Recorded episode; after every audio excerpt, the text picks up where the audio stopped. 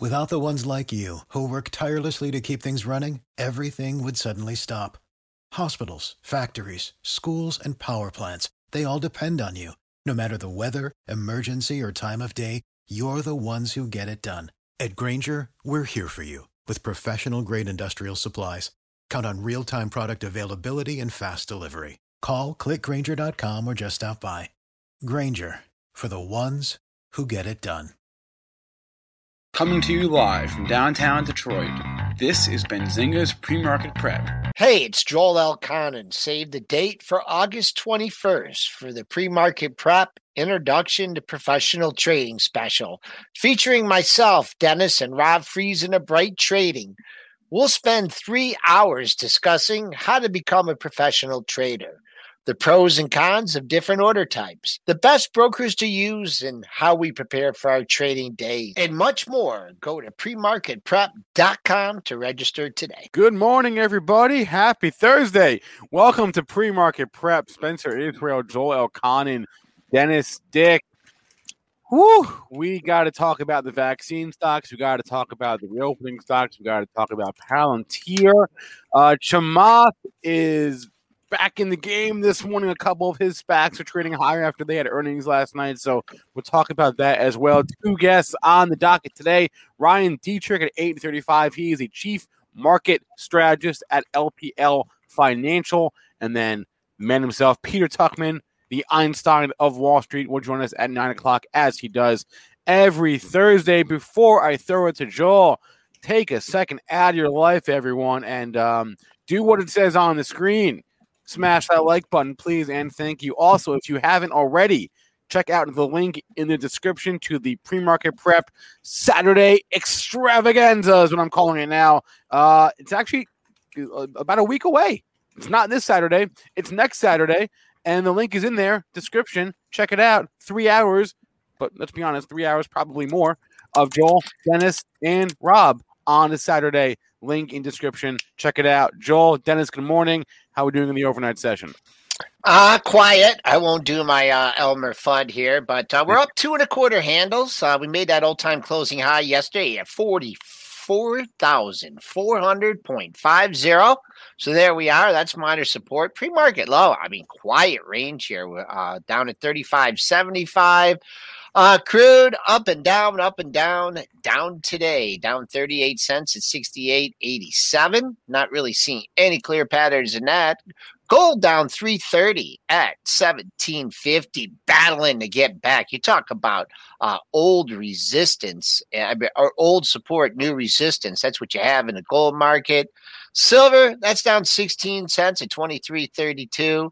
Uh, Bitcoin, 50% retracement almost to the T. And uh, we're down 1600 bucks at 44 830. And Ethereum, hmm. that's pulling back too a little bit. That's down $155 at 3109 uh, triple D, uh, eight, nine point range last night. But I bet you you found some stuff to get down and dirty in. There's always stuff to get down and dirty in, Joel. Um, it's just a matter of looking around and finding what's moving. And yeah, I got down and dirty in some Fisker last night for the long term portfolio. So, been looking at this stock. Obviously, we had the you know obviously I've talked Fisker and I've liked Fisker for a long time. It had the ridiculous run up to thirty dollars back in when was that? If we go to the charts, back in March, I guess. Yeah. Um, I didn't get out at 30, but I think I got out in the high 26, 27 area. And I've been looking to rebuy it. I rebought it once and then, you know, I've sold it so a couple times in the swing trade account, but I wanted to put it back in the long term portfolio. It was in the long term portfolio. I took the big gainer back in March and I wanted to get it back. So um, Morgan Stanley with the reminder two days ago is like, oh, don't forget about Fisker. Obviously, we had the big pop on the Morgan Stanley rating reiteration when they put the $40 price target on it with an upside possibility of 90. Everybody got excited. Stock was 1948 two days ago. I'm like, today is not the day, but today is the day to put it on the radar. I think today is the day to reload your Fisker in the long term account. I don't know short term; it could come back and fill the gap all the way. Yeah, I was just going to ask you that. I was. it could gonna... come back, but you never. If you're going to your long term account, you may never get the perfect pricing. I just know when a stock is a big move, a lot of times, you know, we knew Fisker was going to do some more. Um, you know, they need to raise some more capital. We knew that. They said that. Fisker said that. So, you know, we know they're going to production next year. They need to raise more capital. Obviously, they see the pop in the stock as an opportunity to raise some additional capital. So they're raising for the right reasons. I don't like to buy companies that are raising capital because they're trying to stay in business. I like to buy companies that are raising capital because they're trying to grow. Fisker is trying to grow. Fisker is trying to get off the mat and get their production started. So they need more capital. So it's the right reason to raise capital. That's why on today's pullback, I pulled the trigger here. So I know it's a down a little bit from last night. I bought it last night in the after hours. It's down a little bit more. Um, again, this is not a trade, you know, so this isn't my long term investment account. I just put my shares back in. Going to try to forget about them now, unless it pops to thirty. Would you? would you? uh Did you go like full? Like, because I, I, don't want you lamenting yeah. Okay. So you don't even care if it comes back to 15, 15 No, because I, I'm I'm with Morgan Stanley. I think eventually this could be a forty dollars stock. So it just got way overdone back in March. Though when your stock, even if you love the story and it doubles in a week, you got to take some off the table. You know because that's just too much too fast. You know if Fisker was thirty dollars three years from now, it'd be like maybe you know we have a lot more information, but still concept. This is still speculative capital you know, and just like Cramer says, he likes Fisker, but as a spec. And I, I, I agree. I wouldn't pay, put 100% of my money in Fisker, mm-hmm. but would I take 1% of my net worth and put it in a spec? Yes. It's basically what I did. Okay. I, I'm still torn on this whole car thing. Like, who, who's going to emerge in Tesla and Ford and the EV thing? So, no, it is impossible. That is. It, and that's why they're all speculative. There's 20... Even Tesla, to a certain extent, is obviously now not speculative anymore, but for the longest time. I mean, we didn't, you know, we were looking good. We rewind the clock two years ago. You know, a lot of people were calling it. Mark Yusko was on the show calling it a zero. So, I mean, they're, you know, Mark's smart. So, you know, it, it definitely is a, a, different situation for Tesla now. I've, I've just looked at the the gap in the market caps, like I was doing this analysis, you know, two days ago between a Fisker and a Tesla, and you think, okay, well, can Fisker get a piece of the pie? I think they can. You know, we don't know who the players are going to be. It's a good point you're making, Joel. Um, but you can start to see who has the better potential. You know, when they've got the deal with Magna, they've got all, all set up for production. I mean, this isn't still Lordstown trying to figure it out or Nikola rolling a car down a hill. This is, you know, for real. These cars are going to be on the road. They are, you know, there's already been some made. Um, obviously, you know, we see Fisker, you know, uh, but you look at a $5 billion market cap and you look at Tesla, which is way, you know, Tesla market cap still doesn't make any sense to me. But, you know, a Tesla at 700 billion. And you think, wow, this is less than 1% of the market cap of Tesla. So this is a speculative play, but I think Fisker, I think you're going to see Fiskers on the road. And I think you're going to, I think it's going to, the story is going to get hot. I don't know when, maybe it's next year, but usually the story, you know, some people were saying, why don't you wait till next year when they start production? I think the story will be ahead of that. I think the stock will carry on the story ahead of the production. So I want to be back in. I was. You're in. You called it. You said, you, yeah, you said it on Monday. You said, mm-hmm. and you said 16 to 17. I wrote it up as a pre-market prep stock of the day. You have plan. You're following the plan, right? So whatever. I wait, was waiting for a pullback. I get it on the co- convert offering. That's the best pullback you can get because they're raising money to, for their it production. Not Yep. What a, it, it, will be dilutive. It, all, all, offerings well, are dilutive. If they if they obviously you know did a flat out equity offering, it feels more right. dilutive because some people may not convert. Maybe some people just want to get paid. But when you do the convert offering, it is dilutive. That's why the stock's down. But we knew that was coming. This isn't new information. The market's pricing this in like, oh shit.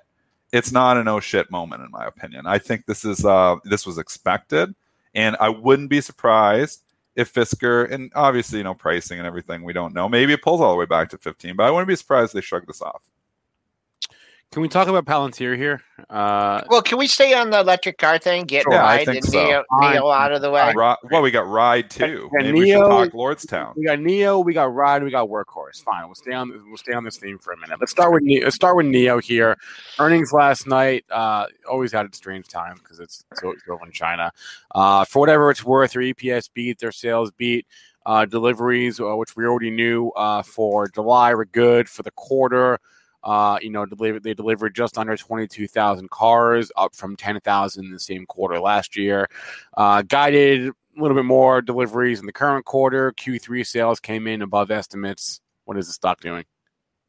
Uh, they had a quick dip. By the dippers came in 43. I just, I'm not going to spend a lot. I just can't get this like 46 level out of my head. I know I see a two couple other highs here, but man, you just got to draw a line across here and respect that as resistance. Resistance is until it's broken.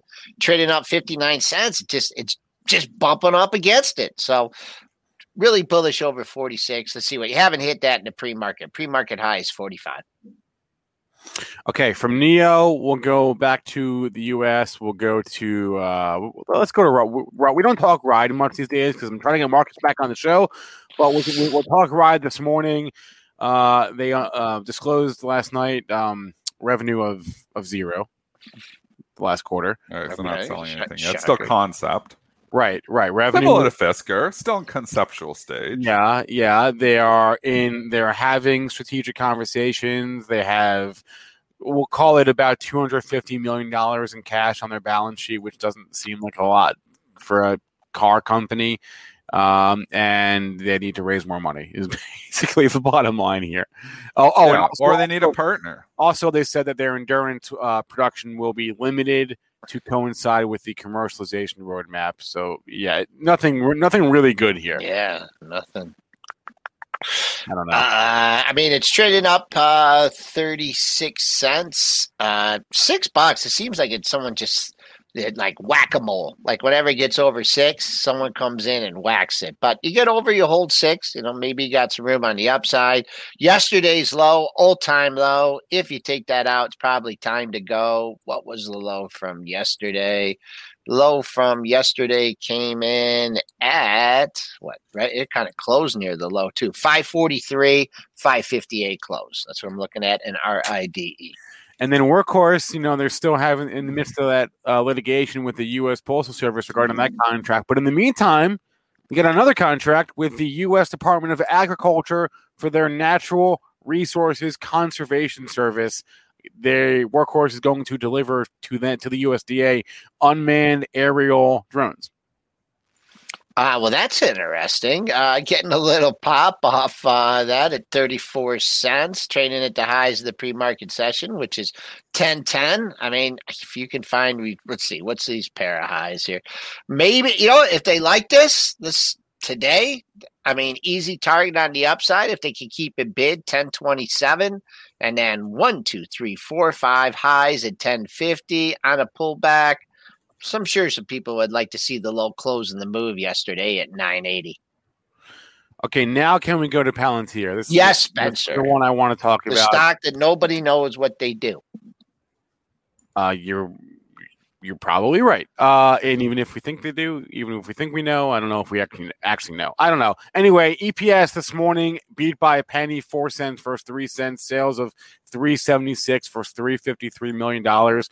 Q3 sales guidance above estimates. They raised their free cash flow guidance for the year. As Christian noted, the call is going on right now, so I don't know what they're saying, but the numbers were all good for Palantir, and the stock is up uh, a buck and a half this morning.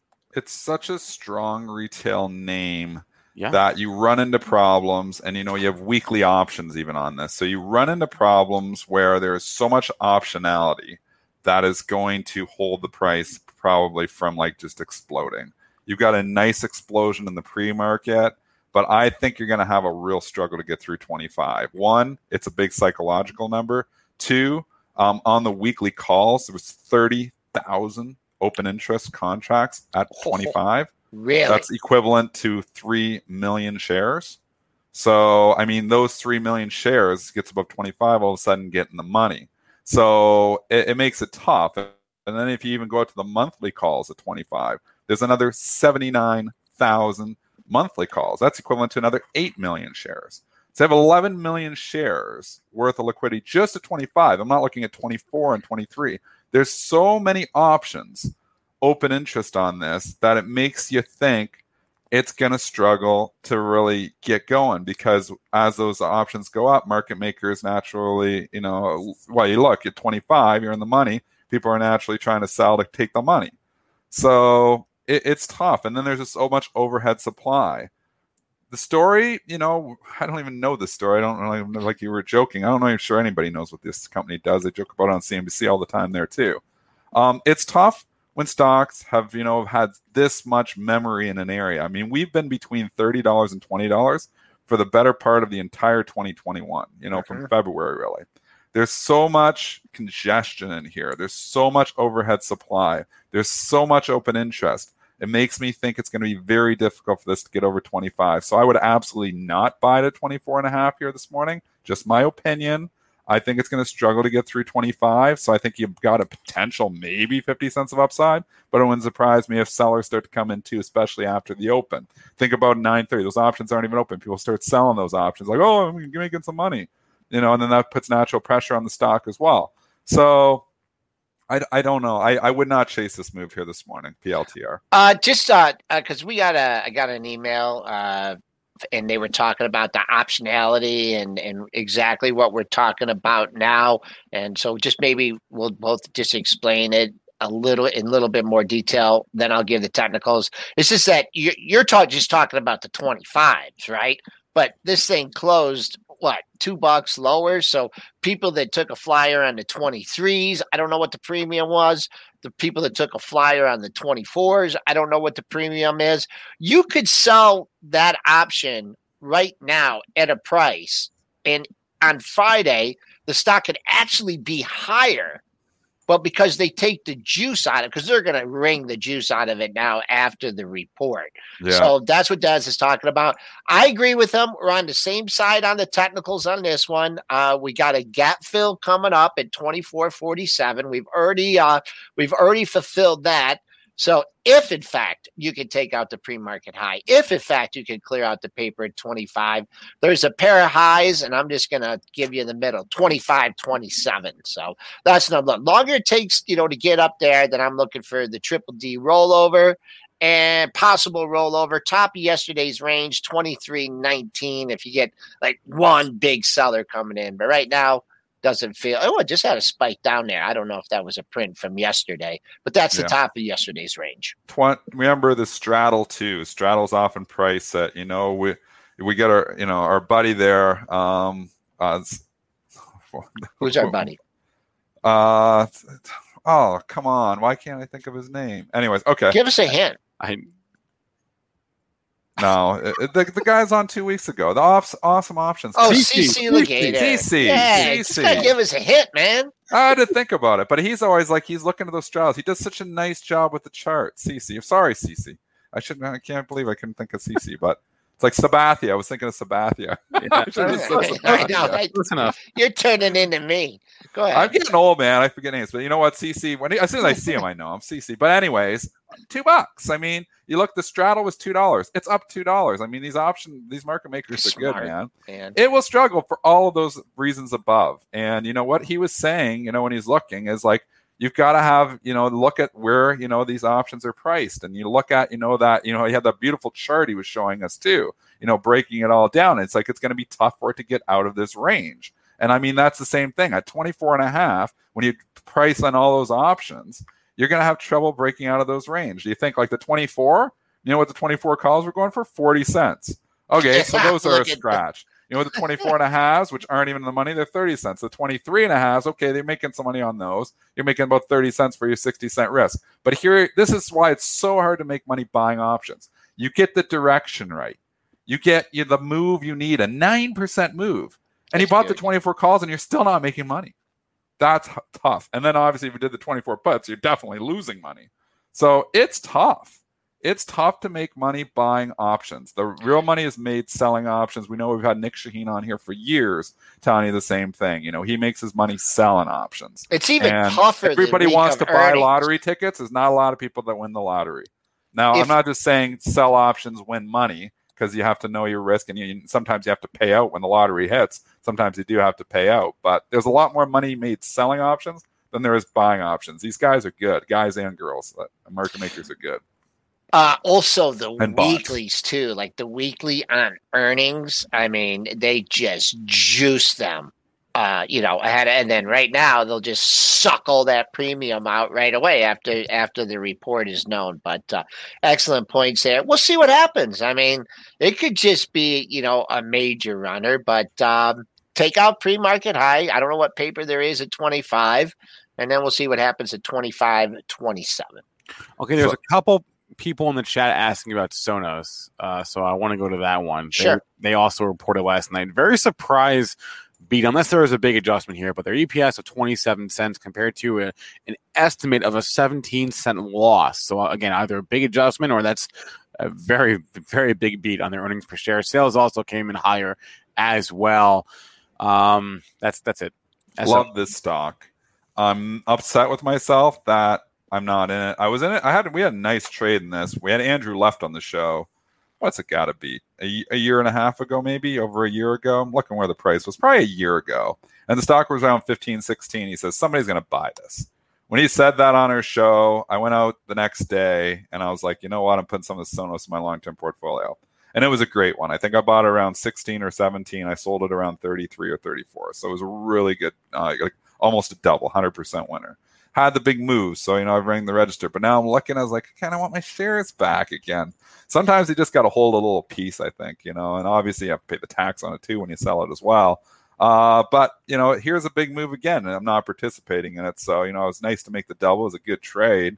Uh, but you know, I still like this company. We've got Grasso on CNBC last night saying he thinks this could be a sixty or an eighty dollar stock. He might be right. He's talking his book, obviously, uh, but um, he might be right. I I think again, I feel like the Fisker situation. You get the big pop up. If you forgot about it, you know maybe you wait for the pullback now as opposed to buying stocks up ten percent because we're in this market environment where you're punished if you're chasing, and you seem to always get another chance if you're not chasing. I mean, the person that bought Fisker at $19 on the Morgan Stanley upgrade is having buyer's remorse definitely when they look at it this morning at 1710.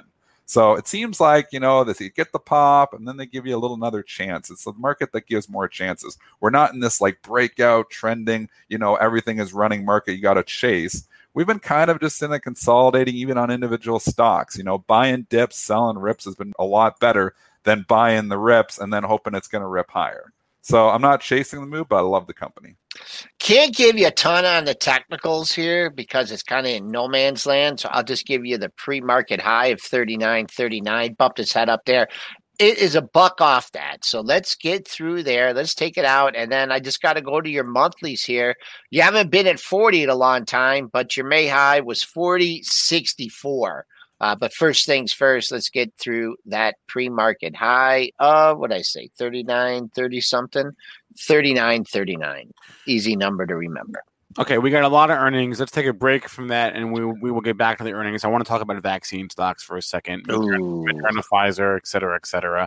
Uh, you know, there are headlines. There's a, there was a headline yesterday about side effects and Moderna. There's a headline this morning that the CDC is going to uh, advise on booster shots, or I'm sorry, the FDA. The FDA the FDA is going to authorize Moderna and Pfizer booster shots for some people. Um, I personally, and I said this to Joel yesterday, I don't I don't know if if any one headline is responsible for the move, any of these moves, especially in Moderna, uh, the last couple of days down hundred dollars. Oh, there's one headline that was responsible for that, and it was the Yep. EU looking into new possible side effects for mRNA shots. So there was definitely one headline that this thing got hammered on. It started with a Bank America bearish rating, and then and, and I think it was I don't know if it's a downgrade, but it was a sell Double rating with a 100 price target. And then the second day of the of the bad news, you already had people caught who were buying the dip, and then you came out with the EU looking into new possible side effects, and they hammered the stock. They absolutely hammered Moderna. I mean, we're down a hundred. We're popping a little bit this morning, but we're down a hundred bucks in two days. So it's a twenty percent. You know, uh, you know, just all of a sudden, if you'd say technically, when the stock comes twenty percent off its highs, it's in a bear market. It's not in a bear market. That's why the technical definition of a bear market is dumb. But this is shows you how extreme this sell off was. I like Moderna. I don't think the side effects, you know, are going to. I think Hard it depends on. We don't know. Like, I mean, if they start to have serious side effects with all those mRNA shots, that's a serious issue. But you know, it seems like we always get a headline where okay, there's something. You know, there was side effects. They were looking obviously the Johnson and Johnson before. I mean, there there there is definitely side effects with these shots. There's no doubt that there is some side effects. It's like when I was getting my COVID shot, and I know you, Joel, maybe the same thing. I'm analyzing risk reward. I'm like, your risk is that there's unknown side effects. Your Yeah. reward is that you're better protected against the COVID virus. Well, I, the COVID virus is pretty bad too, so that's why I I went with getting the shot. Um, you know, you can sit here and worry all, all about you know the side effects and stuff, but the bottom line is Moderna is the reason that you know Moderna and Pfizer are a main reason why you know we're starting to get something looking back to normal. Without vaccines, I mean, there's going to be, you know, it's it's a lot tougher to get back to normal for sure. I have to, I have to take umbrage with what you said at the very beginning, Dennis. I, I, don't, I don't know if you can really say definitively that any one headline is responsible for maybe like as the Kickstarter, sure, but, but you know, there's nothing, there's nothing like price, a change in price to change sentiment. But like, you know, I, I was FOMOing hard here on Moderna for the past couple of weeks, and um, I'm glad I didn't, didn't do anything about that. But I, you know is Moderna a great company? Yeah, because you convinced me that, that that it's that it's worth its market cap and that it should double in, in a year. Yeah, should it double in, in three weeks in two weeks? Uh, probably not. Right? That's kind of scary. I'm it? not sure if I even think it should be worth a Merck market cap with you know, but you can see that the valuation isn't crazy if we continue to have to if we have to get and we all get the vaccine booster every year. You can see that this valuation makes sense if we get to a point where we don't need boosters anymore, all of a sudden this revenue stream stops in two years, then this valuation makes no sense at all. So it's kind of a play with Moderna on whether you believe we're all going to get an annual booster or not. And this annual booster is going to go on for a lot of years. That's kind of of the play with Moderna, and that you're not going to have side effects, or you're not going to have a better drug come out from a different company, which could be the case as well. There's a lot of companies still working. Maybe the Novavax drug is going to work better when it gets approved maybe everybody on their next shot's going to be getting Novavax in a year.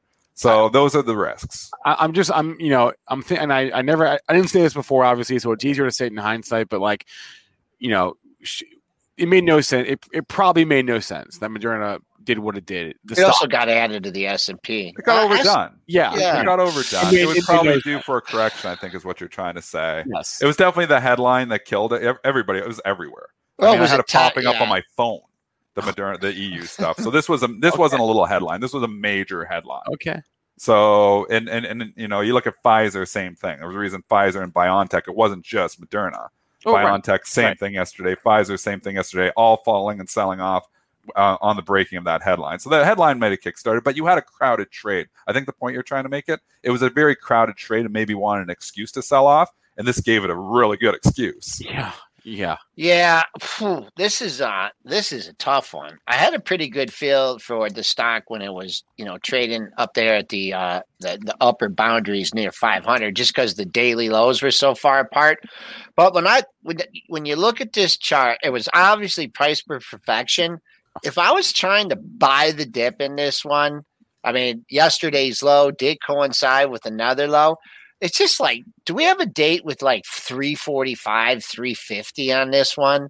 There was the kid, it was the all time high for a little bit, and then there was a few lows in that area, and then there was consolidation, and then it broke out from there. So I don't know what the path is. I know the path back up 400, wherever, 410, 420. Uh, there's going to be orders sprayed out there, people trying to exit. So it's going to be tough to pick a rebound.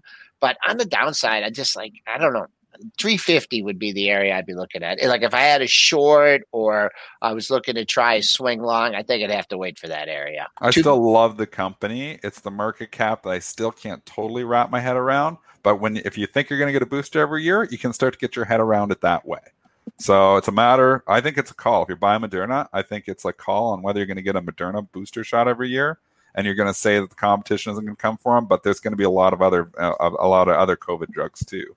So it, it's you know, but to Joel, it's a tough call maybe you maybe if you want to buy it, maybe you wait here. Maybe you just. I mean, we're down. I think you don't buy on day one. We're down a hundred dollars in two days, right? I mean, it, it's going to bounce. It's going to have a bounce in here somewhere.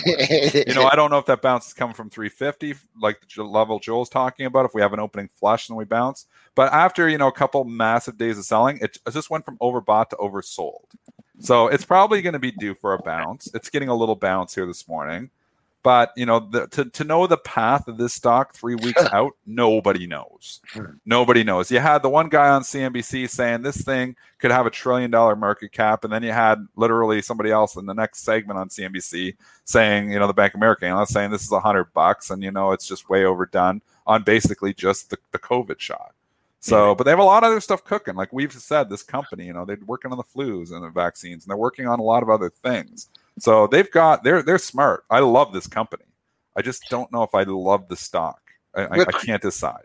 Yeah, it's it's uh, that's a tough chart. Uh, two things here. Uh, producer price index comes in a little yeah. bit higher than expected, one one percent versus 06 percent. That brought us back down to unchanged in the market. No big movement here. Uh, real quick, we got a nice little tip on uh, AstraZeneca. I own AstraZeneca. I don't know where. Uh, Lisa was just doing some research on it. She likes the, some of the prospects they have in the pipeline. I don't know. It's been such a range, but this is when they got the big boost off their supposed vaccine. But 60 seems to be the top of the trading range, and 56 looks like short term support right now for AstraZeneca. Not a real exciting stock to talk about. Let's talk about Opendoor real fast. Let's go back sure back to the earnings here. Um, are SPACs back? Question mark, question mark, question mark. Opendoor, uh, EPS came in higher, sales came in higher. They gave Q3 sales guidance higher as well. Here's how many homes uh, they sold last quarter. They sold a, uh, a little under 3,500 homes in the quarter, up 41% from the prior quarter. They bought a little under 8,500 homes. So they, they bought 8,500, they sold 3,500 homes in the second quarter. Uh, that was also a massive increase from the prior quarter.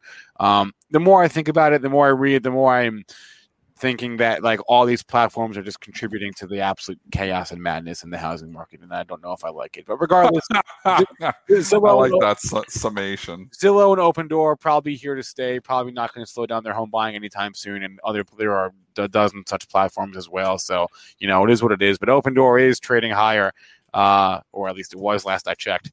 Yes, it still is. it did, and you, you got some nice confluence there, right there. Eighteen bucks. The four, uh, the after hours traders jammed it right there. They went bid, hit 18, three, four highs in that area, backed off uh, 85 cents. So you got some work to do, get back to 18. Don't know if you'll see the top of yesterday. Uh, that's way down at uh, fifteen eleven. If you're looking for a gap fill, but should I mean they've already lowered their offers from eighteen, so we'll see. We'll see how close it can get to that. Uh, but the dailies are confirming that as well. Uh, the straddle on this was actually about wow. They had the straddle priced up to about two dollars and twenty cents. Hey. So you look here, 260, a little bit over the straddle right now. I never like buying them over the straddle price. And then the options, I mean, uh, the 15s were a buck, 90 cents. So you're making some money on it. The straddle, yeah, obviously, it's above the straddle, not a ton. Um, and you start to run into trouble after you get to 17 and a half because you have a whole pile of open interest. That's why you know, Kenny's talks about the 15 will get you 17 and a half, the 17 and a half get you 20. There's a reason these are stopping points when you get to the 17 and a half. It's because everybody is again, we just had this conversation with the last stock we are talking about, but you got to look at those open interests. 14,000 shares of open interest is 1750 just on the calls. So you think, okay, well, that's equivalent to, you know, 1.4 million shares. Things trade 1.2 in the open. It can easily do that. You know, it can shoot through that. But there's, you know, the potential for sellers up there above 1750. So I would think the natural next stopping point. I don't know what it's done pre-market. I'm um, going back to open. I know you're showing Palantir, but we're talking. I open. just, I know. I'm sorry. um, no, I was just looking at the chart trying to see has it or it was up over that and it's come back down to, now. Yeah, yeah. Up over 18, which got overdone and started to struggle at seven. It was starting to get locked in for a few hours, 17 and a half, and now you're below 17 and a half. That's telling me the options are having an impact there. So even if, though I'm not an options trader, I actively, if I'm trading an earnings stock, I actively look at the open interest because it'll give me a target. It'll give me, you know, a price where I think you're going to thicken up. You can see there's probably going to be natural sellers coming in around 1750, which tells me, do I want to buy at 1714 for 30 cents of upside when I have the potential for a rug pull, which we've seen before? And a lot of times, stock up 18% doesn't close up 18% in this market. So again, I'd be more of a seller than a buyer on OPEN, but I love selling reps. Yeah. Uh, also, just you know, going back to this whole optionality, and we couldn't have had better timing when we had CC on, and that day that it blasted to eighty five. Oh, I lost my fifty percent retracement on this one, uh, uh, which is it's actually fifty nine bucks, which it struggled at. Uh, that day it went to eighty five. I think the highest option listed was seventy and uh, and now you're back down here. I'm probably going to get a gap fill. Boy, this thing has lost its luster. Top of the gap is uh, 48.59 for Robinhood. All right, let's bring on our first guest today, Ryan Detrick, the chief market strategist at LPL Financial. He has agreed to join us this morning from his arcade. Ryan, good morning. Welcome to the show. What game is that? Uh, good morning, guys. It's NBA Jam. You know, about a year ago and everything. Well, maybe I don't know. Whenever COVID started, April or so last year, we stuck at home. I ordered uh, this game, and actually over there, I've got Golden Tee. So Oh, I'm gold always working great. one way or another. Maybe working with the stock market or working on my jump shot inside, one or the other. What year of Golden Tee do you have? Oh, it's all of them. It, oh, I guess. Oh, you have all it's of one them those- It's it's like five different Golden Tees all in one arcade. When that Um, came out, that Golden Tee, I can remember I was probably about maybe 23 or 24 years old. And, you know, back in your just after university days, we would play that Golden Tee. Something fierce. What year is the NBA Jam? Yeah, that's it's what I want. Also, I'm looking right Oh, here. Wow, you guys are. Hang Time, the original one, and then it says ah. tournament edition. So there's three different ones. In Man, there. I used to- It's like a Walmart. awesome. I, I used to play as, as the Knicks, man, all the all the time. Oh my gosh, I love that game. I love What are you guys talking about? Uh, we're talking about games from the Jo- nineties. yeah, Joel Joel plays pinball and he tilts the machine. Joel never got Joel was Joel, these, these are past Joel's. Yeah, Right. Oh, Joel Ryan- really dates himself because he wasn't playing any Golden Tee or I was in Golden the NBA Tee. Jam, but Nah, no. Uh, I was I'll having a real, kid, real man. fast I was parroting. it. It, it's fun to have grown up with these and play with my boys. You know, it's it's it's, it's a neat experience. Oh, let's for talk, sure. Let's maybe talk Big Ten football or stock market, whatever you guys. Uh, all right, pick one. Joel, Joel, what were you gonna say? Joel Big Ten. Uh, we could talk Big Ten in a second. Uh, Okay. Ryan, you got to be running out of stats. you got to be running out of stats over here. I'm running out of levels on, and on the S and P's, and I have to go to like my, the oldest trick in the book. But stat me, man. You have you have the stats on this market, and Yeah, let's uh, let me let me know what we're looking at. I'm going to share. I think I'm sharing my screen here. You guys tell me. Are you seeing that screen? I hope. I got you. I got you. Awesome. So it worked. That's good. I, I use Zoom a lot when I use these new ones. This is this is a new one for me, but this is good. It's working. So there's always a stat to talk about. You know, I mean, it, and it, has been fun. I, I I'm calling you guys a lot, saying, listen, this is a major structural bull market, likely going higher. Most of the stats that I share Save a little more this month. Chime checking accounts have features like fee-free overdraft up to $200 with SpotMe and no monthly fees. Open your account in minutes at chime.com slash goals24. Banking services and debit card provided by the Bancorp Bank N.A. or Stride Bank N.A. members FDIC. SpotMe eligibility requirements and overdraft limits apply. For the ones who work hard to ensure their crew can always go the extra mile, and the ones who get in early so everyone can go home on time, there's Grainger, offering professional grade supplies backed by product experts so you can quickly and easily find what you need. Plus, you can count on access to a committed team ready to go the extra mile for you. Call, clickgrainger.com, or just stop by. Grainger, for the ones who get it done. on Twitter or share with you guys, say something similar, right? I mean, there's a lot of strength. We're probably going higher. That hasn't really changed. But here's one that's really cool. I think. Uh, who knows? Today could be the day. Uh, the S&P is up like 99% from those lows. That's price. Okay. Total return. Yes, we're officially on a double, but on a price return, you can see it here, guys. That'd be the fastest ever. Usually it takes like three or four years for stocks to double off of a low. And we all know this. We've talked about it, but just when you put it in a picture versus all the other previous bull markets, um, you know, the previous fastest, you can see that green one there just over two years. That was the 2009, 2010 bull market. So, you know, we've gone a long way in a hurry. I mean, that's that's pretty obvious. But, you know, let's say we get some regular seasonality. We'll go to the seasonality first. Um, you know, we've all you've all seen this. I'm sure other guests have talked about it. It is what it is. August and September historically are pretty weak. August during a post-election year is actually one of the weakest months of the year. Remember last year, September, we had almost a 10% correction. I don't know if any of us even remember why, right? I mean, just the market was up a lot, maybe some pre-election jitters, but it happens, right? So just be aware of that. And then we have a new party in power in the White House, and historically, you can see on this slide that's when the market peaks. I think it's August 6th. So we just, you know, historically got in this very, very weak time frame. So just be aware after one of the fastest doubles we've ever seen. Now all of a sudden here we are, and we've got, you know, the seasonality potential weakness. Let's say we get we haven't had a 10% correction in, a, you know, since the crash and a 5% correction since October. We know those things. Historically, you get two to three, five percenters a year, one a year. So we're stretched. And let's say we get a five to eight percent correction. What are we going to do with it? Well, here's check this out: six month win streak. Right, S and P's up six months in a row, one of the longest streaks we've ever seen, um, tying September of 2018, as you can see there. Remember the 10 month win streak after the election oh, in 16? That was crazy. But anyway, what happens next? Well, guys, you see it here. Six months to a year later, you get actually stronger performance. One year later, S&P is up 18 out of 21 times, and the average is just about 12%. You know, so these are just different ways, all different, you know, what Mark Twain say, history doesn't repeat itself, but it often rhymes. Yeah, you know, we could be in a pullback or something like that, but these, the, the strength that we've seen is just truly amazing. And I'll tell you, we, we like value. Now, that's obviously been a difficult trade the last couple months, but we're still in the camp with our board 18,000 advisors, 19,000, sorry, 19,000 advisors, um, and the tens of billions of dollars that we manage for them. Um, the truth is we've got to tilt toward value. And I look at financials here, you know, that four month consolidation just now breaking out. 10 year yield and that little double bottom recently. And now the 10 year yield looks like it might want to start going higher. We can talk about inflation and all the spending. And, you know, the market's going to do what it wants to do. What are the charts telling us? Are we listening? I mean, financials breaking out here to us suggest that baton has been passed back. I, I got some more. If you guys want to jump in and do some questions, right, keep going. How um how you want to do this here? We like the stats. I like this presentation here. All right, well, I can keep. I'll just keep rolling this. So we, we, had a birthday, as we know, year two of the bull market. I'm sure people have talked about this before, but historically, year two of the bull market can be a little choppy. Now, remember, year two started on March 23rd, um, you know, of, of this year because March 23rd of the previous year was the lows.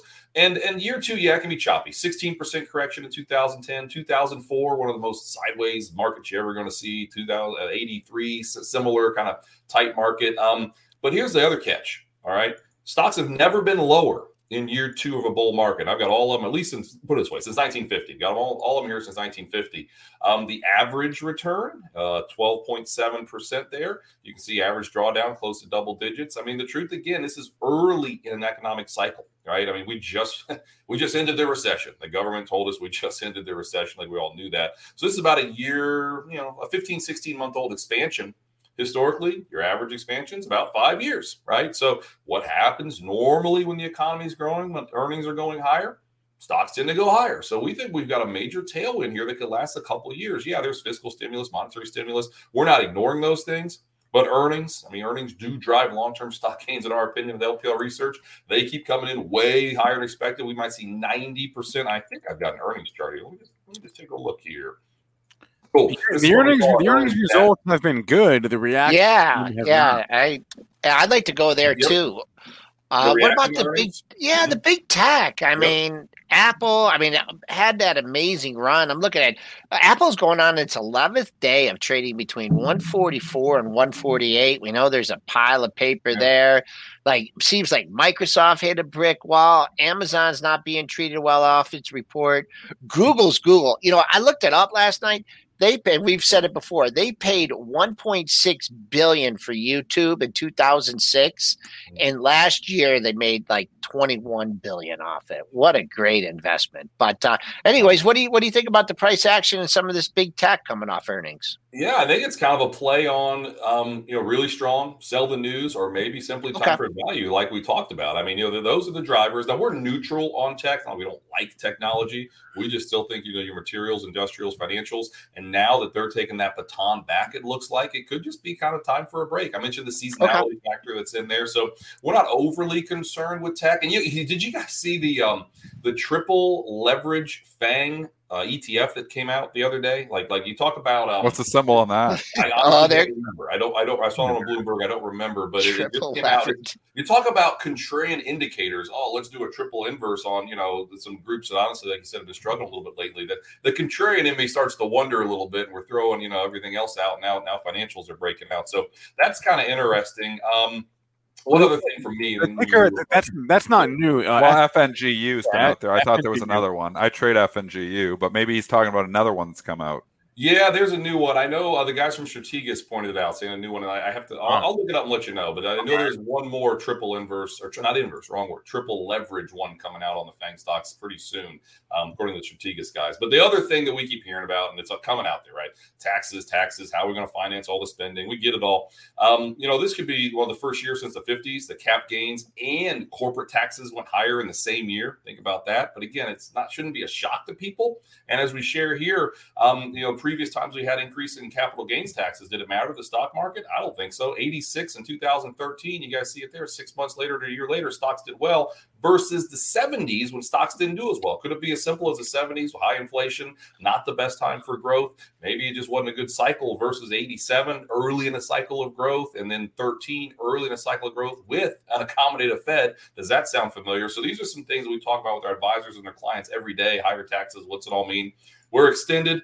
We likely could have a little correction. We're going to go into value on that, cyclical value, I should say, on that pullback. And, um, you know, the stats I keep seeing do suggest this bull market's alive and well. So I was looking this morning. I saw this chart. Uh, we've made 46 new all-time highs this year in the S&P 500. The record 77 and hit in 95. I don't, I don't think we'll get quite there. Um, but the record in recent memory was 62 new all-time highs from 2017. And the, again, this is the S, the SPX. We're at 46 now. You think we can get there? Yeah, so I'm, I'm, it's interesting. That was the last chart, so I'm sharing it there. And and no, I don't think we're going to get to 77. But if you extrapolate it out, we're going to be really close. And we're not so sure. But I think the key concept this early in the year to have like said 45, 46 new highs. You've got 1964 and 1995. That's it. All right. Like you said, what happened the rest of 95? I mean, 45 degree angle straight up. Now, the rest of 64 stocks were higher. They weren't bearish by any means. So it's a really small sample size. So our statistics teachers would be mad if we talk about a sample size of two. I'm still not going to ignore it. I mean, I still think that, that, that there's the market's telling us something that when you start this strong, you tend to resolve higher, like a lot of the stuff I've been sharing. And this is the other thing on this chart right now. And what, what do we know by looking at this? Just look at it. New highs, guys, happen in clusters that last like a decade or more. Now, I've been talking about this for a long time. People hate it when I started pointing it out in 13, 14, 15 because, oh, no, it can't be true. It can't be true. For some reason, people are just naturally bearish, but it's happening, right? And again, the, the history would say we could see several more years of more new highs and continued new highs. I mean, every year is going to be higher. 2013 stocks were flat, 15 stocks were flat, 18 stocks were down. Yet stocks gained 400, I think it was 399 or 401% during that 10 year bull market. So it's going to be, you know, it's not all straight up. We don't want it to be. But the concept of this chart so powerful for your longer term investors that, um, you know, new highs are still coming, in our opinion. Who's going to be the quarterback at Ohio State? Yes, I think CJ. We're changing changing gears now, aren't we? um, yeah, CJ Stroud. I think he's he's CJ he's Stroud. Yeah, he's okay. the guy who's been there, and you know, but I mean, that, we'll probably lose, but by not as much to you guys. How's that yeah. for a prediction? We'll see. can't disagree. That, that, that, that, one guy, Ewers, is the number one player from the class two years from now who reclassified to come early to make his million dollars because of the whole. Yeah, isn't that nice? He, he drops out of high today. school. Yeah, yeah. he's, technically, he's technically a junior right now, and he's well, I guess going to be a senior, but he, he's showing. He's show me the money is what he's doing. I don't blame him. What are you going to do? That's tough. If you, you're a number one player in the class, you maybe go early, make that money. I don't think that's unintended consequences. I don't know if the NCAA thought of that. that I don't think they thought of a lot of things. Mm-hmm. Yeah, good point there. True. All right, Ryan. So just to wrap up here, we know you like the banks. Is there an, any one sector, or if you want to get more specific, any one industry that that you like in the short term here? Mm-hmm. Um, yeah, I mean, uh, materials, industrials. I mean, those two. I mean, you, you, look at copper, you look at some of the industrial metals, and I know I think materials are up like eight or nine days, seven or eight days in a row. So it's pretty pretty good win streak. But those are some groups that we still think. We look at precious metals versus industrial metals. Some of those trends. Um, the economy still strong in our opinion. I know COVID and the Delta variant are there, but we just think that the market and the, the market's telling us something. So we're sticking with uh, those. We've liked those groups, and we're sticking uh, sticking with those groups. Okay, Ryan Detrick maintaining his bullish stance. He is the chief market strategist at LPL Financial. Joining us here on Pre-Market Prep, Ryan. Always a pleasure, man. Thanks a lot. I'm gonna play some video games. We'll see you guys. Thanks. All right, have so fun. Jealous. Bye bye. Yeah, leaking here. Such a good game. NBA Jam, man. Oh man, I wasted so much, so many quarters on that game. Anyway, such uh, a good game we're leaking Joel. Is that what you said? Yeah, we're right by buck fifty. Woohoo! I guess I didn't like the PPI number. Nothing this volatility major. is killing me. Yeah, I know. Just I no know. movement in the overall market. I mean, yeah, individual stocks has been good, but overall market quiet, quiet, so quiet, Joel. It's what's everyone's uh, on vacation. Europe, there's no one working in Europe, and uh, you know people are getting uh, the road trips in. Yeah, uh, before very quiet. We're in the Yeah. doldrums, guys. This is all we are. Hey, Can't wait. Uh, yeah. Next August. month, August is always historically one of my worst months. If I look back, I should do that actually and just look, you know, the seasonality of my own P and L. But with volatility comes down, I make less money. Volatility goes up, I make less money or more money. It's like clockwork. And August is always a slow month. September picks up, and then September and October are always awesome. But it's always quiet in August. Do you want to get to uh, the uh, the Chamath or Chamath popular yeah, well, stocks? that was good. Very good, Joe. We got to one. We got to Opendoor. Let's look at Clover here. But uh, just as a reminder, before we get to Clover, do you know what Monday is? For, for those of you who care, maybe I know Dennis might, but Monday. the rest of you might not care. Monday, this Monday is 45 days from the end of the quarter. You know what that means? It means 13F seasons. So Ooh. maybe today, maybe tomorrow, maybe Monday, maybe over the weekend, you get some 13Fs uh, come out who, you know, what the largest hedge funds bought and sold last quarter. Yeah. So something to have in the back of your mind. But let's go to Clover here. We talked Opendoor trading higher. Clover trading higher as well. Uh, sales above estimates, sales guidance above estimates. Here's an interesting uh, note that I saw. This is a very interesting metric uh, they have uh, for Clover Health. I've never seen this one before. Uh, one of the metrics that they track is lives under management. That is a metric for them. Lives under management. Uh, I guess it just Hmm. means users or clients. I'm not quite sure. But lives under management. Someone's bid. Someone's just bid, man. They want to get this thing up there. Look at that. I mean, the, on the 15 minute chart, they're just bid. I don't know where they think they're taking this thing to. Uh, I would say, ooh, boy, there's a gap in here. Where a small gap for this one. What's this high?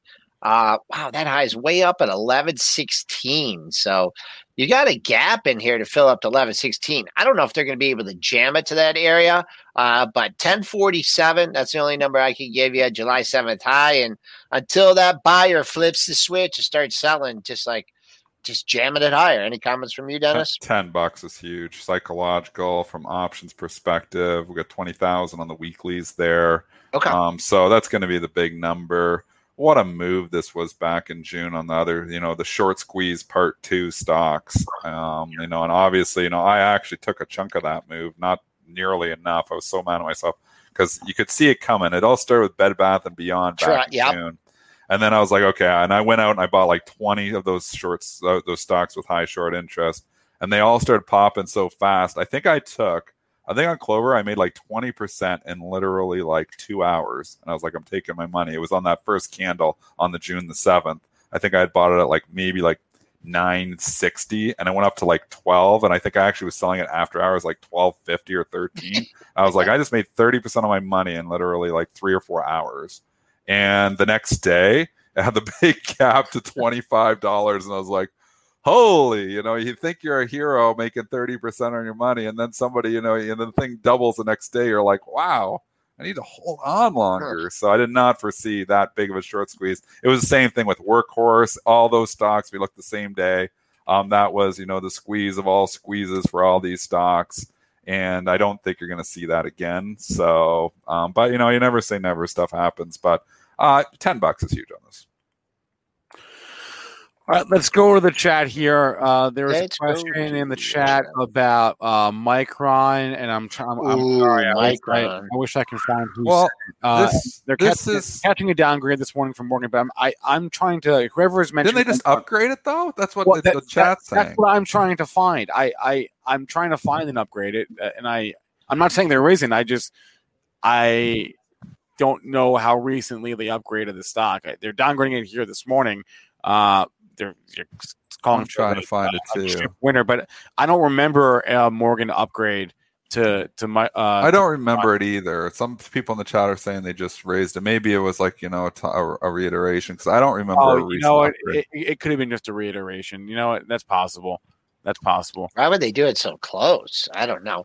Well, I don't Uh, know if that's you know. I'm, I'm just trying to look through here too. I'm going through the pro right now. Trying Toronto, to Toronto Dave I says. guess you search pro and then you can search it. I'm Yeah, Toronto think. Davis says a month ago they reiterated their rating. Okay, that's that's that's possible. 7251. You took all those days to get back over 82, and then in one, two, three, four days, you're right back at the low of the move. Oh, that was last month's low too. That's the only number I can give you on this one, 72.51. Trying to, there's so many analysts, and I can't keep them. Uh, can't keep them. What do you think, though, overall? Like, I mean, you just look here, and the chips are starting to show some weakness here. I mean, this Micron has had an impressive move, and you know, we know this is a cyclical business. But the move from 50 to 90 was really impressive. I mean, I guess you get back to 70, Joel. You know, you're getting close to that now. I guess you start thinking about like Oof. a 50% retracement of the move. But yeah. I mean, you look at applied materials and you look at, you know, Western Digital and you look at Seagate, which got an upgrade from GS today. Um, full disclosure, you have a trading position in that. Um, I, I mean, you look at all these moves and you just think, wow, you know, uh, th- these were huge moves and, you know, is there, you know, Micron seems to be the first one that's seriously correcting. Is there a concern like in an applied materials that you could get like, you know, a follow through move? Because applied materials make a new high three days ago, four days ago. And now it's sold off pretty, pretty well. I, I'm very torn here. Very torn. You know what these turned on a little bit too? What and uh, we talked about it was the jobs number right? And the whiff of higher rates, right, for these tech companies and how they're earning. So they've they've kind of turned off that, whether it's uh, just to buy the dip, but uh, they've been. I mean, a uh, AMAT, uh, you know, topped out. Uh, this is Thursday. That was you know at the end of last week. I mean, yeah, tied. it. They're just they're not necessarily going down, but if considering some of the reports that they have, they're certainly not like Apple's just not busting out. I don't know. It's it's a pause in the action and a bull trend. So I guess you still have to treat it that way, uh, buying the dips. Okay, we got to talk about Dillard's here this morning. Uh, it's being talked about by a couple people in the chat. They had earnings, but this is also just a crazy one. Because, this is a crazy stock. Because crazy stock. It's, got a, it's got a high short interest. Uh, uh here, let me just look real fast before oh, I give the numbers. Uh, there's only a five, there's five and a half million share float. Oh my goodness. Anyway, the numbers on Dillard's uh, this morning, EPS, EPS was almost eight dollars eighty one cents. Jesus, uh, on sales of one point five billion dollars. Total sales up seventy two percent year over year. That's not that doesn't say that tells me nothing at all because you, last year sucked. But um, anyway, low float stock. Um, it, it can do crazy things. It's been squeezed before. It's you know been a stock that I don't get it.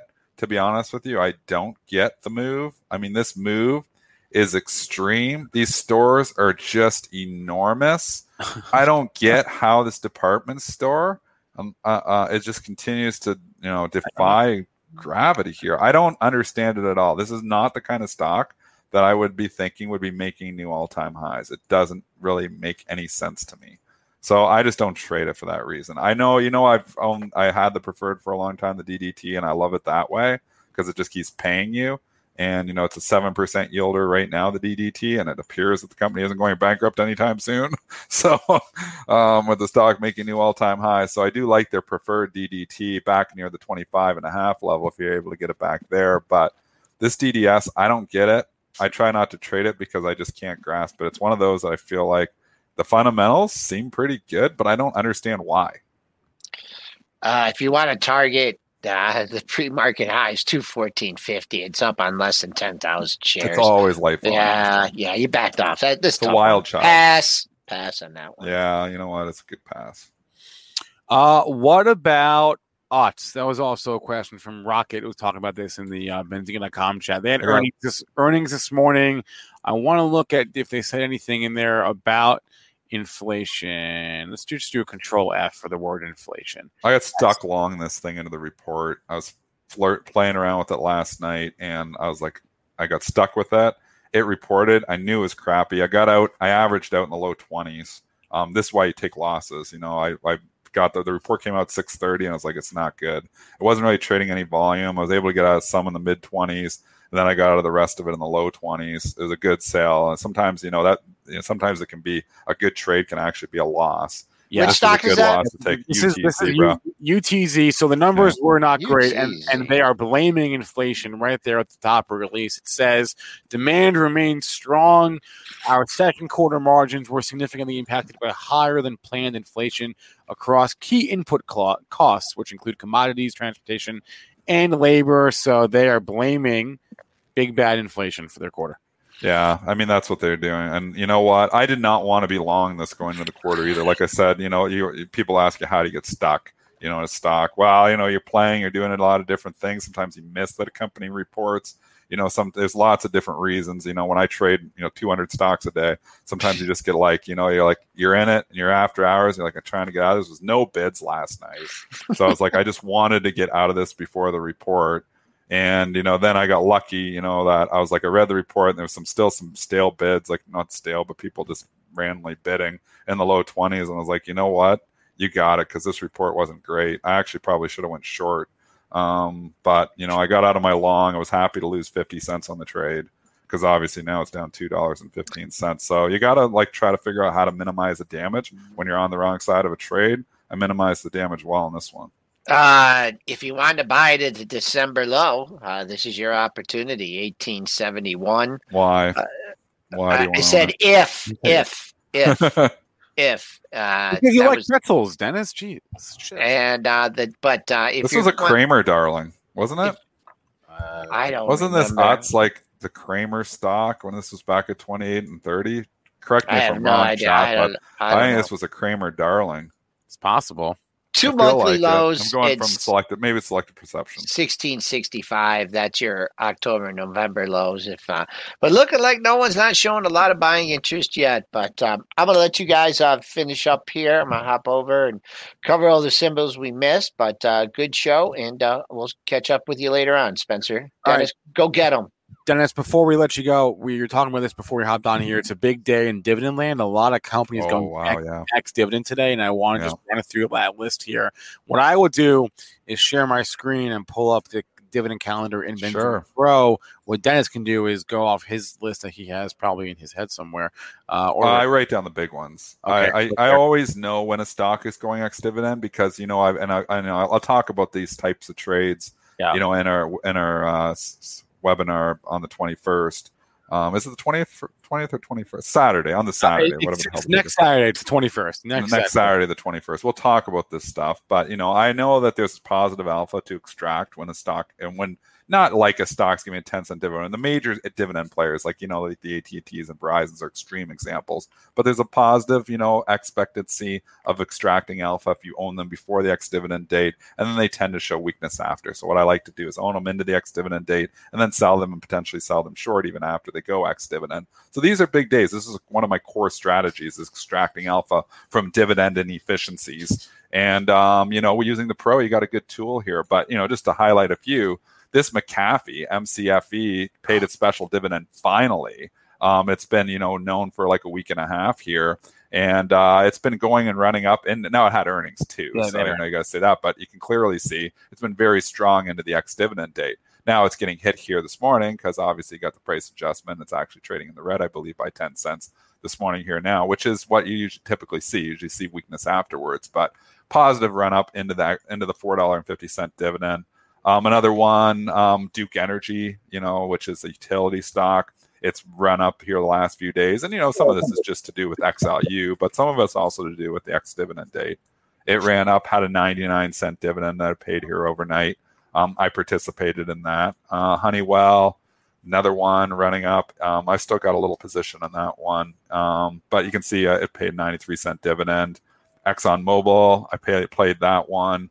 It um, had an 87 cent dividend. ExxonMobil worked really well. I took it into the ex dividend date, and actually, um, it's uh, it was trading up this morning, so I was able to wiggle out of that one too. But you know, a little bit of dividend capture mixed in with the positive alpha expectancy from owning them ahead of the thing, and then trying to you know get out uh, and make some money on the weakness afterwards. That's how I kind of play them. All right. Something to be aware of as always, Dennis. Talk to you tomorrow, man. A lot of different ways to make money in this market. Most of my strategies are revolved around quantitative edges, not charts. I mean, we're gonna do this, you know, webinar here, and Joel's our technical analyst, and obviously he's gonna talk a lot about charts, you know, in, in on the Saturday. But we're gonna also have Rob Friesen, who is obviously uh, the president of Bright Trading, and what he tells his traders, um, he actually did and he, you know he's going to talk there too. But he was telling us, you know, last night, you know, he was doing a presentation to new traders, and he made them turn off all their charts, so you can't look at a chart. So you know, and then he's telling you about different, you know, edges, quantitative ed- edges that aren't revolved around technical analysis because you got your fundamental traders, you got your technical traders, you got story traders, and then you got your quants. Bright Trading is more of a quant firm where we're looking for quantitative edges in the data. And that's what I am too. I'm not really a technical trader. I like charts. I respect charts. I use charts. But for the most part, most of my big money is made from quantitative edges. And that's what we're going to talk about on the 21st. All right. Link in the chat. Dennis, thanks as always, man. All right. Let me bring on the Einstein of well, there he is. Peter Tuchman, the Einstein of Wall Street. Good morning, sir. How are we doing? What's up, what's up Benzinga Nation? Let's go. What, what is the mood down there on the floor of the NYSE? You know what? Today it's a little bit quiet. We've had a couple of big IPOs this week. Yesterday, Joby, this sort of ride sharing uh, drone meets helicopter story that came out. And they're actually, it's going to be available on your Uber app. It's sort of like the Jetsons meet, you know, 2021. It's kind of super Right. cool. But it's sort of been, you know what, we talked about it a few weeks ago. I didn't think there would be sort of a quiet period, but there is. It's sort of like mid August. It's hot, you know. I'm not sure every day everybody's focus seems to be a little bit different, whether it's me, whether it's earnings or whatnot. As you've seen, the market's been, though it never really trades kind of flat, it's been definitely range bound. Well, it's hard to focus. You, you, you've got Olympic athletes on the floor, you know, hanging out with you guys. It's hard. It's probably hard to focus with when you're hanging out with with, with, No, Olympic now, athletes. Spencer. You know what? Look, these are, these are some of the things you do. Uh, you know, one of my roles is the ambassador down here to have, you know, to to uh, to host people down here, to invite them down to experience this thing. One day you'll come in from uh, Chicago and hang out on the floor with us. There's still, I'm here with the group from um, Nico, New York Nico, which is sort of an amazing uh, Instagram uh, group. It's, you know, this, what's great about this place is still that human element. I know it doesn't exist that much. It's not what it once was, and surely globally it's more an electronic marketplace. But what we do here, whether it's the roadshow for IPOs, whether it's just trying to give the that that symbolic and that sense to people, and I think it helped a lot during the pandemic that there are humans between you know the markets and and, and the world. That that's what we do here. Okay, uh, tell me about a stock that that that is on your radar that is interesting to you right now that you've been watching, or the action at least interests you.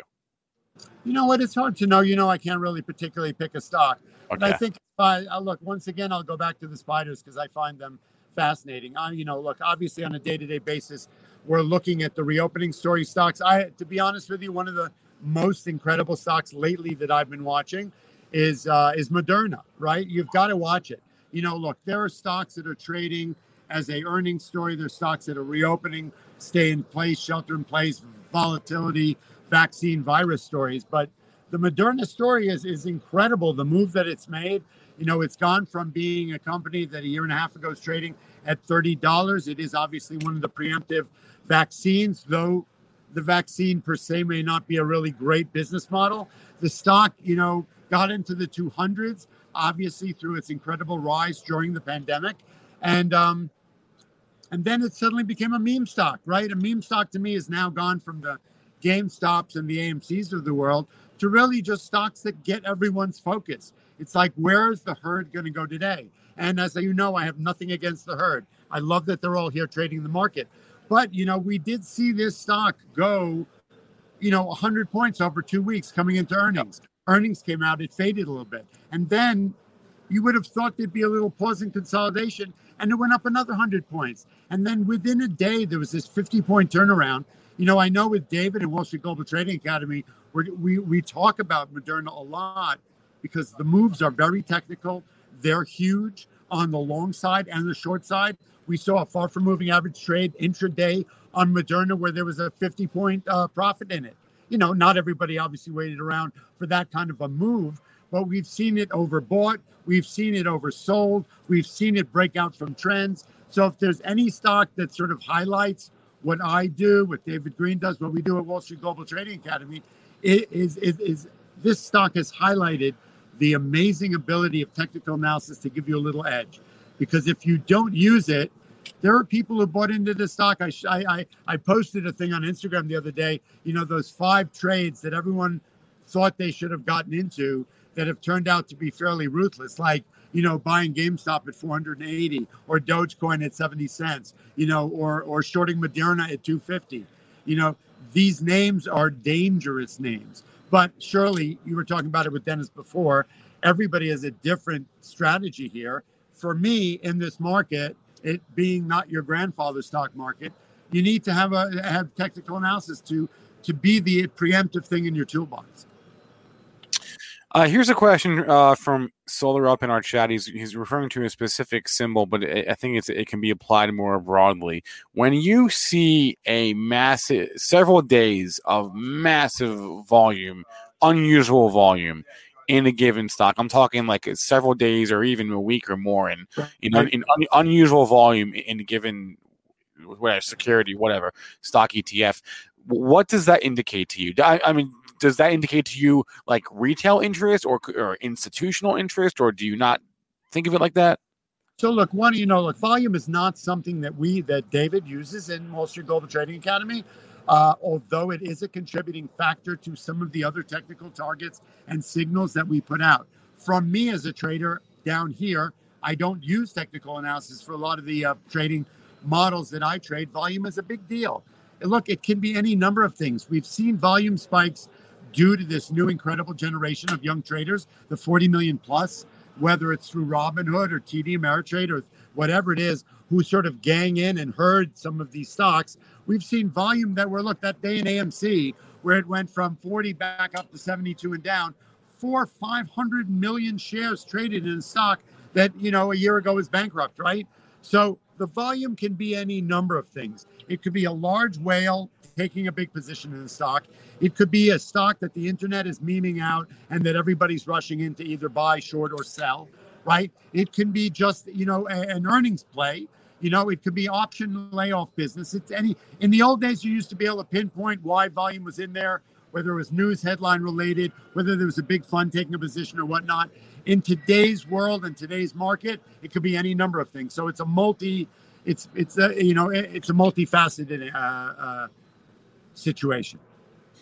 Okay, uh, and then just broad market here. You know, we're just doing what we do, and we're making new highs seemingly every day. Um, you know, en- en- enough about the broad indices, uh, broad indices, but looking at individual sectors here. Uh, I mean, what are your thoughts on, on, on where we've been in, in, in? You can look at healthcare, you can look at tech. do, do you have do you have a, a favorite or least favorite at the moment? You know what? No, I actually not. And right now, I'm actually not picking one because yeah. things are sort of trading at this little bit of a divergence, whether it's the Dow being up on some days and the spiders a little tamped down, whether we've got an up down day, an up Dow day, and a down NASDAQ day or whatnot. I think we're in sort of a strange consolidation mode here in August. August historically tends to be one of the quieter times. Okay, we know that, and you talked about it. We actually are seeing a volume abatement in some of the overall names here in this week or so. My business has been a little slower than usual over the last couple of days as the closing volume has sort of been quiet. But I kind of think this is an uh, uh, evolving, unfolding story. We've not seen a big catalyst in a market that's going up or down since about a week now.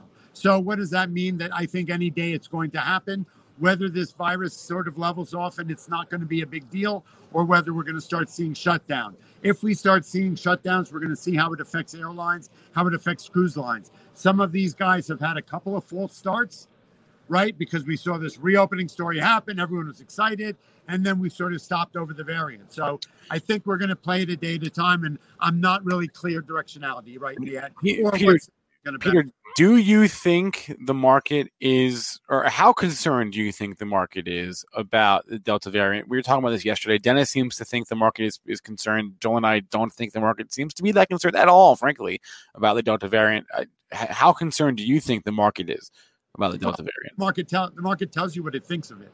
The right. bottom line is the variant is bad. The news that I've gotten is we're seeing things start to shut down. We're seeing an acceleration in the speed that it takes people to get sick. I spoke to a doctor, a frontline ICU doctor at NYU the other day, who just said that what we're seeing could be as, as worse than what we saw in March 2020. So that's the reality of the variant. Globally, it's a big deal. Does the market care? Of course, we do as humans care, but is the market reacting in any kind of a anxious, fearful way? It doesn't seem like it to me because every day we keep closing at record highs. So while the market should, individual sectors should, the market overall seems like there's fuel behind it. I will say that the one thing I think that may dislocate this is once again, we spoke about it last week, Spencer, is the um, is the unwinding of the balance sheet story, and a matter of when the tapering is going to start and how much uh, advance notice we get from it. That to me is the most interesting story, and when when we start to get that info. Peter Tuchman is known as the Einstein of Wall Street. The link to his trading academy, Wall Street Global Trading Academy, is in the description of this video, as is his Twitter account. Peter, always a pleasure, man. Get back down on the floor. Guys, check it out. All right, it is 9.15. I'm going to hop off. Get access to actionable news and market research with all the information you need to invest smarter and profit faster. Start your free trial today at pro.benzinga.com. Save big on brunch for mom, all in the Kroger app. Get half gallons of delicious Kroger milk for 129 each, then get flavorful Tyson natural boneless chicken breasts for 249 a pound, all with your card and a digital coupon. Shop these deals at your local Kroger, less than 5 miles away, or tap the screen now to download the Kroger app to save big today. Kroger, fresh for everyone. Prices and product availability subject to change. Restrictions apply. See site for details.